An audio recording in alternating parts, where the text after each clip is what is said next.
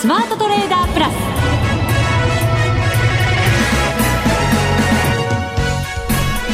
リスナーの皆さんこんにちは。内田まさです。ここからの時間はザ・スマートトレーダープラスをお送りしていきます。まずはこの方にご登場いただきましょう。国際テクニカルアナリスト福永博之さんです。こんにちは。よろしくお願いします。よろしくお願いいたしますさあ為替ですけどやっぱり100円のミドルが重い。うん本当そうですね、あのーシリアのね、軍事介入の話がちょっと一旦こう一服してですね、ええ、あの、まあ、話が後退になって、えー、結果的にひょっとしたら軍事介入しないかもしれないっていうね、あの可能性も出てきたにもかかわらずちょっとこう重たいですよね。えー、まああのリスクオンだとかリスクオフだとかっていうねこれまで為替の説明いろいろされてましたけども、まあ今回あのリスクオンじゃないのかなと思うんですが、はい、逆にちょっと円が買われてますよね。ねこれやっぱりだから材料がどうこうじゃなく、はい、何かこう大きな流れの中にですね こう飲み込まれてるようなそんな感じしませんか？ステリー小説かなんか 読みすぎなんじゃないですか。ちょっと話大きくなりすぎましたでしょうか。いやいやもちろん大きな話なんですけどね、えー、えー、まあそれとですねあとはやっぱりどうなんでしょうね。あの一部で消費税の引き上げ、はい、あの一部の報道でですねあの首相のあの気持ちがもうほぼ決まったみたいなことが伝わってそうですね。来年の4月には、現行の5%から8%に予定通り引き上げる意向を固めたようだ、なんか、なんかあれですね、役者さんのようになってますね。ということでですね、ちょっとね、まあそういったところが、はい、あの、ひょっとすると為替に影響しているのかなっていう気もしないでもないんですよね。えー、それはやっぱりリスクと捉えた動きそうですね。あの、まあ要はデフレ脱却っていうのが一つのその、えー、まあリスクオンになる、まあ日本からするとですね、あの、円売りの材料っていうことだったんだと思うんですが、まあ仮にその消費税の引き上げが、あのデフレ脱却につながらないとかあるいはこう成長をねちょっと、えー、押し下げるような、うん、まあ、そういうイメージだとすると、まあ、ちょっとこう、まあ、円を買っておくというようなね、えー、ドルを売るというような流れになっている可能性ありますよね。で今回の報道だと、まああの要はその、えー、まあ、抱き合わせというとちょっと変ですけども、えー、消費税引き上げるにあたってもう一つ何か成長戦略をね、出してくるとかっていう話が、まあ、ちらほらあったわけですが、えー、それが、まあ、ないままに引き上げの話だけがこうポンと出てきましたんでね。そうですね。あの、はい、中身は報じられてませんけど一応の3%増税する分の中の2%に相当する分ぐらいは何か経済対策をなんていう話は出てますけどね。ねまあ、ただね、それがやっぱりあの具体的にまだ見えてこないということなので、えー、まあ、あのそういう意味ではひょっとするとですけどもね、消費税の話なんかがあのデフレ脱却からのマイナスインパクトになって、うん、まあ、それで、えー、まあ、片方だけ出たということがあるんだと思うんですけどもね、まあ、それで、えー、若干こう円が買われてるとか、はい、まあ、あの昨日の夜からの話なので、あのまあ、それが本当にそういう影響なのかどうかっていうのはね、わ、かりませんけど、ただ東京マーケットでちょっと円高になってましたんでね。はい。えーまあ、その辺がちょっとあの、まあ、ポイントかなっていうふうに思いますね。ね今日はその流れをですね導いていただくようなこうお話をいただければなと思ってます。はい、ここで2つお知らせをさせてください。まずホームページにも掲載いたしましたが第15回 FX ダービー上位入賞者の特別賞該当者の皆様に実は本来でしたらあのメールでご案内をさせていただいているタイミングなんですが、はい、実はこちらの事情によりですねメールの発送がちょっと遅れておりました。ごめんなさい。はい、お詫び申し上げます。え今週末までにはメールでご連絡をさせていただきますので、はい、もう少しだけお待ちいただきたいと思います。すいません。はい、あのね、えー、ちょっとこうね、首を長くして待ってらっしゃる方もいらっしゃると思うんですが、はい忘れてないので、はい、今週末まで待ってていただけると嬉しいです、はい、申し訳ありません。まあそんな風にご迷惑もおかけしておりますしまた感謝の気持ちを込めてですね、はい、もう一つお知らせです。スマトレからはい。リスナー感謝プレゼントを行おということが決まりました。そこ噛むとこじゃないです あの決まりましたって言いたいところなんですが、はい、行いますよということだけが決まりまして。それ告知だけ？告知だけなんです、はい、まだ。これねまだ、えー、予告です。あ予告。予告なんです。予告なんだ。チラ見せですよチラ見せ。チラ見せですか？はい、そうなんです。あの来週には発表できると思いますので、そのあたりも楽しみに来週も聞いていただけると嬉しいです。いいですね。はい。番組からリスナー感謝プレゼント実施の予告をさせていただきました。さあ、それでは番組進めてまいりましょう。この番組を盛り上げていただくのはリスナーの皆様です。プラスになるトレーダーになるために必要なテクニック、心構えなどを今日も身につけましょう。最後まで番組にお付き合いください。この番組はマネックス証券の提供でお送りします。スマートトレーダー計画、よーいドンザ・スマートトレーダー計画用意ドン。このコーナーではスマートなトレーダーになるためのノウハウ、実践テクニックについて教えていただきます。まずこのコーナーでは株式市場の見通しを教えていただいて、その後ですね、えー、為替についてまたお話を伺っていこうと思います。はい、まずは株からです。日経平均株価今日は37円80銭安、14,387円27銭と小幅安で終わりました。はい、えー、このところ3日間上げてきての4日ぶりの反落となっています。そうですね。で、あとは、まあ、明日がそのメジャー S q ですのでね、まあ、ちょっと、あのー、まあ、商いが細ってしまったっていうのがちょっと気になるところでありますね。まあ、昨日と今日で比較しますと、売買高でだいたい8億5千万株ぐらいですかね。結構な減少なんですね。このところちょっと膨らんではいましたからね。はい。火曜日なんか40億超えてましたからね。びっくりしました。えー、で、売買代金でもやはり、あの、えー、と5000億ぐらい減ってるんですかね。まあ、ですから、ちょっとですね、あの、そういう意味では明日の S q に向けて、まあ、ある程度、その調整、ポジション調整が終わってるっていう可能性、いい方で考えればあるのかなと思いますね。うん、で一方で、あの、明日から、まあ、リセットされて、まあ、何か、何もかもこう、新たな動きが始まるとなると、まあ、上に行くのか下に行くのかっていうところでですね、ええ、だいぶその流れが変わってくる可能性ありますから、そこはちょっと寄り付きの後はちょっと注意して見ておきたいところですよね。そうですね。はい、S q の後、非常に大きな分岐点というか、うん、変わる可能性もありますもんね。そうなんですね。で、あと、まあ、あの、オリンピック関連ですよね。はい。はい。あの、オリンピック関連、えー、一旦こうね、えー、ちょっと皆さんの中では、あの、体制建設だとか、1日2日ぐらいで終わってしまったっていうふうに思われたかもしれないんですが、お祭りのようにも感じましたけど、はい。でも今日ちゃんとまたね、プラスで引けたりしてまして、はい、体制建設9円高の509円で終わっています。そうですね。それからあと、あの、他にもですね、えー、鉄拳だとか、鉄券もですね、はい、これがもう19%近い上昇ということになってます実際48円高の302円。あとそれから大法建設ですね。はい。80円高296円ですね。この銘柄ストップ高して終わってますね。はい、はい、というのを見ますとですねあの意外と、うん、あの定位の建設株は結構やっぱり続いてるのかなという感じではありますよね。そうですね、えー、なんかあのオリンピック決まっても中心銘柄ぐらいでって思ったんですけど、はい、すごい波及効果はありましたよね 銘柄上の。そうですよね。えー、であとあの他にもですね新興市場とか、うん、あとあの東証一部でも見てみると、はい、意外にあの翻訳センターとかですねあのこれジャスダックの銘柄だったかと思うんですが、えー、これあの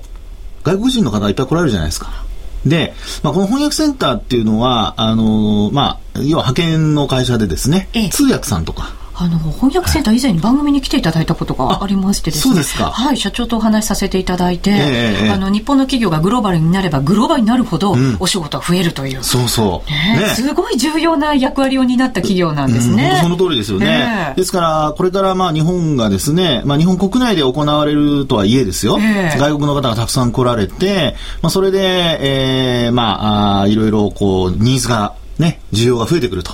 い。うことで、はい、まあ、そのあたりが結構ですね、あの、意識されて、まあ、買われたっていうような経緯になってますよね。はい。そういう意味ではまだまだ、はい、そのオリンピック関連というのは、ええ、もちろんオリンピックが近づいていくにしても、え、こう、買われていくというか、うね、ずっと一本上司にはもちろんいかないでしょうけれども、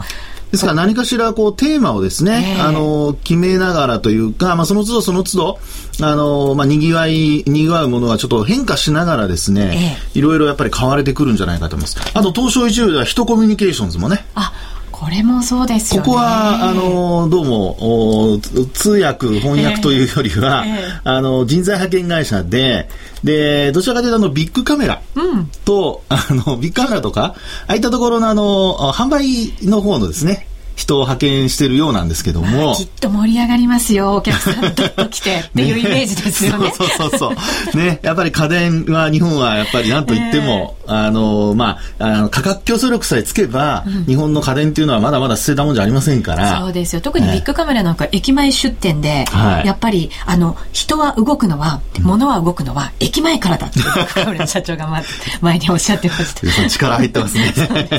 はい。まあそういったこともちょっと連想に働いたんでしょうね。人材派遣のところが、まあ、一つ買われているというようなことで、まあ、あの、オリンピック関連、月曜日ね、えー、結構建設株が買われて、火曜日もその後またね、大商いになりましたけども、あの、そうした中で、えー、まあ、一旦こう、しぼんだかなと思いきや、ちょっとまあやっぱりちゃんと火は残ってるということなので、うんはい、まあこのあたりがやはり個別株物色ではですね、いろいろテーマ変えながら、あるいは循環物色という形で、まあ、オリンピック関連の循環物色というのが続く可能性ありますよね。そうですね。景気も、そして株式相場も、下支えになってくれるとね、うん、一番いいですけどね。そうですよね。で、まあちょっと先のことまで考えますとね、あの、9月、もうそろそろ中間、3月期決算の企業の中間決算が終わることになりますんでね、はい、えー、まあここでの、やっぱ為替の想定為替レートだとか、それからあとは、あのー、まあ、えー、決算発表の中身ですよね。あと進捗率だとかね。えー、その辺がやはりこれからまあいろいろまたあの注目されることになると思いますので、えー、まあ9月、来週まあ FOMC とかもありますけども、まあこれはまたちょっと為替の話でしょうかと思いますけど、あの株に関してはですね、これからはやはり、あの、えー、まあ、時間が経過するに従って、えー、一つ一つまあ決算発表だとか、足元をやっぱり見るような、そういう動きになっていくんでしょうね。そうですね。決算もあの、前回の時、進捗率ものすごい注目されましたもんね。うんね、されていたにもかかわらず、えー、あの、意外と控えめな企業が多かったので。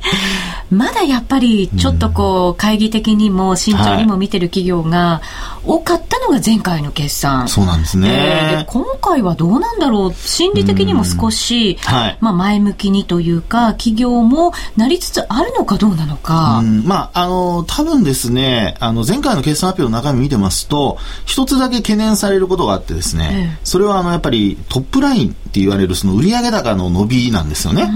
で、これが意外と第一クォーターあんま良くなかったんですよ。はい。というのは、あの、ハードルが非常に、あの、アナリストの方の、うんアナリストのあの予想が非常に高くて。期待が高まりすぎてたんですね。そうですね。ですから通期の予想で見ると、意外とあの伸びてないというか、うで、実際の実績もあまり伸びてなかったっていうところなので、まあ、今回はですね、あの、為替だけに目をとらわれるのではなくて、えー、まあ、基本はやはり、あの、売上高が伸びているかどうか。で特にここに来て、あの、中国の経済指標がね、少し良くなってきてますから、はい、あと、欧州の方でもですね、あの、経済指標良くなってますので、まあ、そういう意味では、あの、アメリカだけではなくて、まあ、日本の企業の中でやっぱり輸出関連株グローバルにこう展開してますからね、はい、まあ、そういった企業が、まあ、売り上げを伸ばし、伸ばしているかどうか、うん。そこが、あのまあ、えー、ある程度こう、まあ、担保されるというかね、あのみんながこう確認できるような形になれば、これはやっぱり自信にもつながりますので、まあ、株式市場は、まあ、あの、打たれ強いというかね、円高になっても、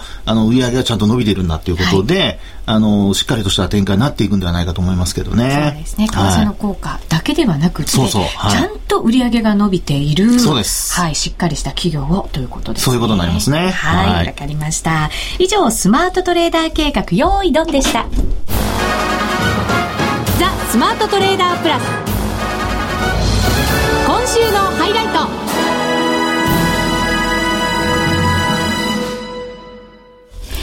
さて、ここからはザ・スマートトレーダープラス今週のハイライトをお送りいたします。今度は為替市場についてお話を伺いますが、もちろんこの方に解説をいただかなくてはいけません。マネックス証券の福島正さんです。はい、こんにちは。よろしくお願いします。よろしくお願い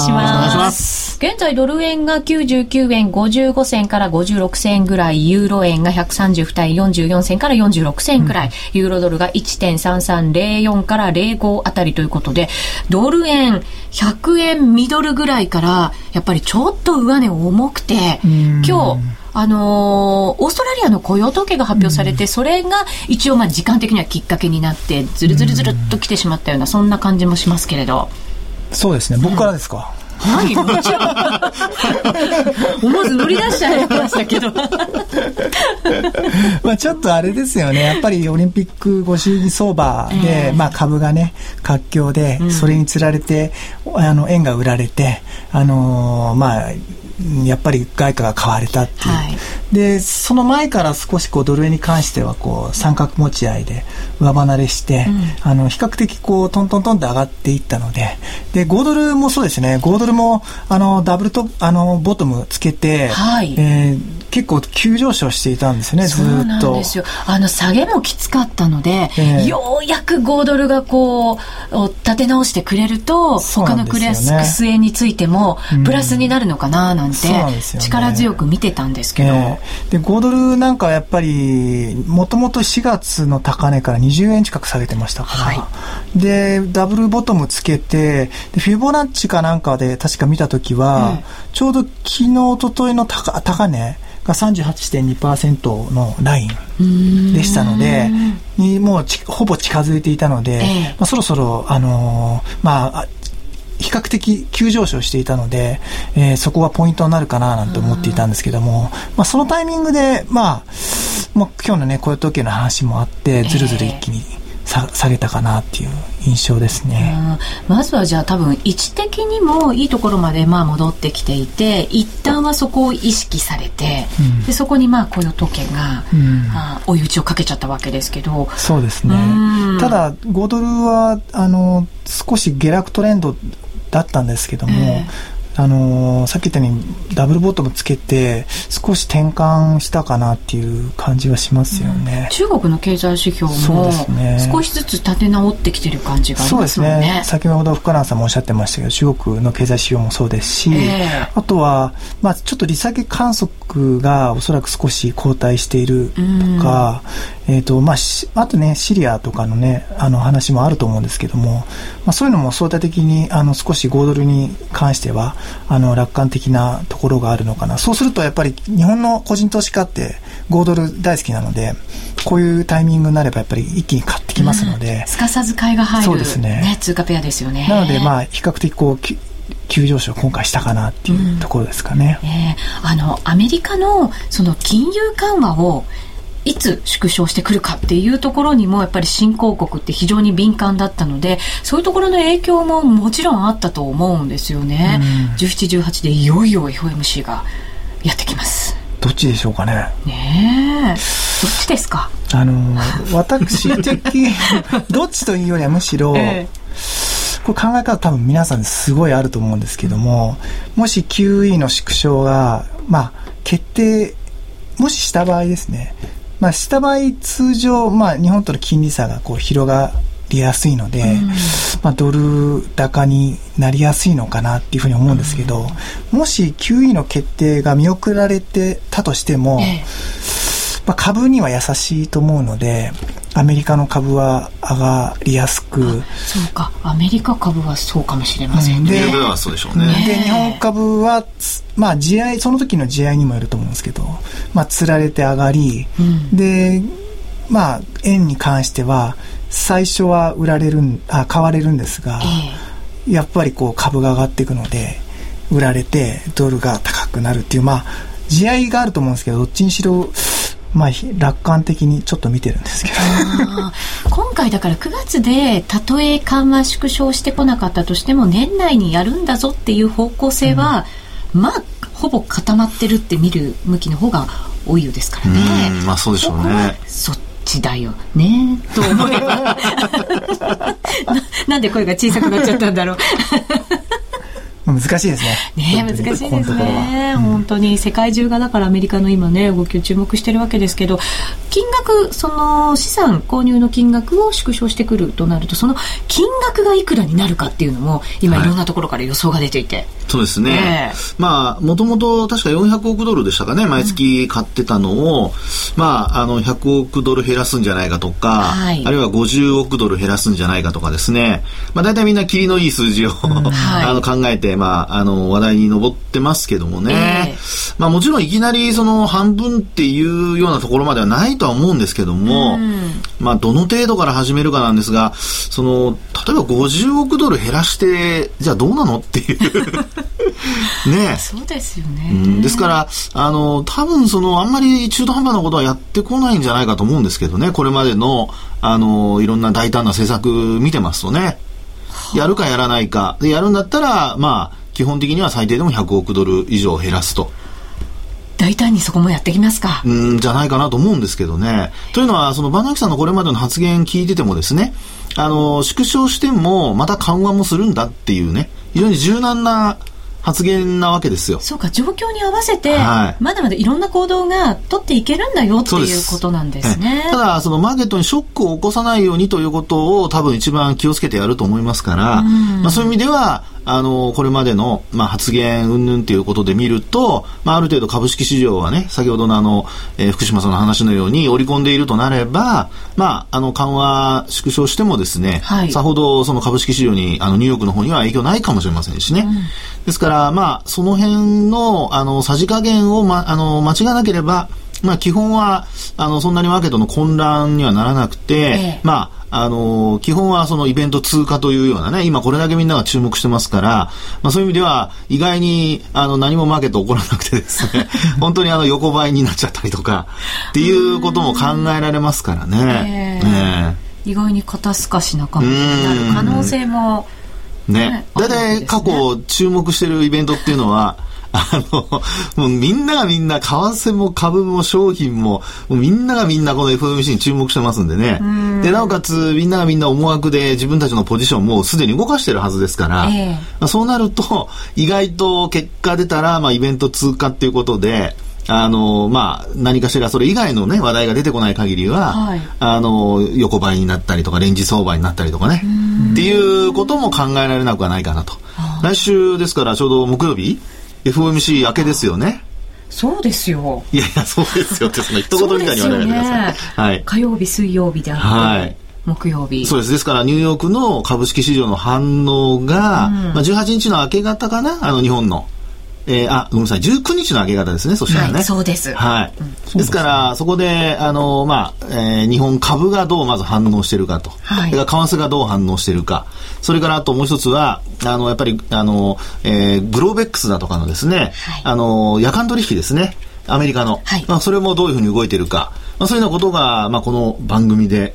お話できるかなと。はあ、ね。いいですね。いいですね。来週楽しみですね。いや、本当にいいタイミングだと思いますよ。本当そうですね。えー、もう皆さん、あの、ラジオの前というか、パソコンかもしれませんけど、はい、みんな集まっていただいて。ね、かぶりつきで。かぶりつきで、はい。聞いていただくと、その後の方針が、そうです。一緒に考えながら、決めていけるというそうですそうです。お得な日になりますのでぜひ来週も聞いていただきたいもちろんでございますね。はい、思います。それまではやっぱりちょっと神経質な感じになることもあるかもしれませんね、まあ、日本3連休ですしね、えー、はい。なんか日経平均が5月につけた高値の時のドル円って確か103円後半、100ですよね。そうですね、103円ですね。そうです、103円の74銭っていう、うんね、はい、4年半ぶりの高値をつけて、うん、そこから下ですね。その、まあ、その時の日経平均1万6000円近く考えると、えー、まあ、今の100円近辺って、まあ、なんとなく、わかるなって感じはしないでもないですけどね。そっかそっか。うん。日経平均も調整して、為替もまあ調整して。うん一緒に上がっていけるといいですけどね。またぐいっとね。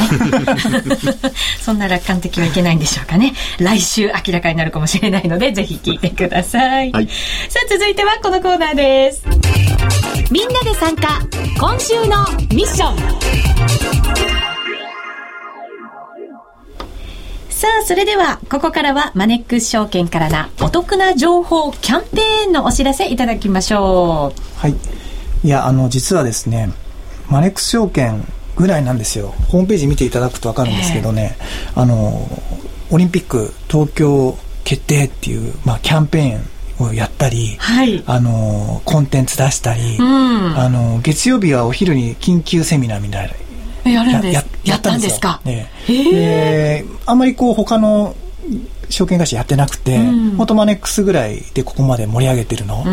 で、まあお客様も非常にこう、あの、やっぱりオリンピックに開催地決定、非常にこう、みんな注目していたので、あの、ちょうどいいタイミングでキャンペーンも始められたので、ちょっとそのキャンペーンを紹介したいと思います。はい、これまたなんか景気のいいキャンペーンですよ。そうなんですよ。ちょうどこれ9日の月曜日の朝にスタートした。えー、だから事前にこう東京に、決定することを想定し作っていたんですけどね。